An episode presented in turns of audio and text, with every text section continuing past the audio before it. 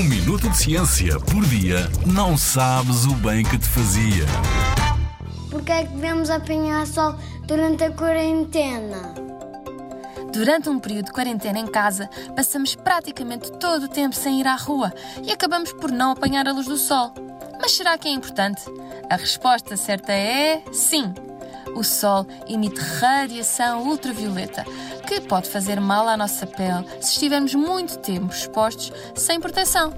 Mas, por outro lado, os raios ultravioletas do sol são muito importantes para produzirmos uma vitamina no nosso organismo, a vitamina D. O que acontece é o seguinte: nós temos uma proteína na nossa pele que, quando é exposta aos raios ultravioleta do sol, se transforma em vitamina D. Ou seja, é essencial para produzir esta vitamina, apanharmos sol. A vitamina D é muito importante, pois ajuda o nosso corpo a ter ossos, dentes e músculos fortes. Para além disso, ajuda-nos a ter um sistema imunitário também muito forte, ou seja, um sistema de defesas preparadíssimo para combater intrusos no nosso organismo. E há mais! Estudos científicos dizem que quando o nosso organismo produz pouca vitamina D, podemos ficar mais tristes ou até mesmo deprimidos.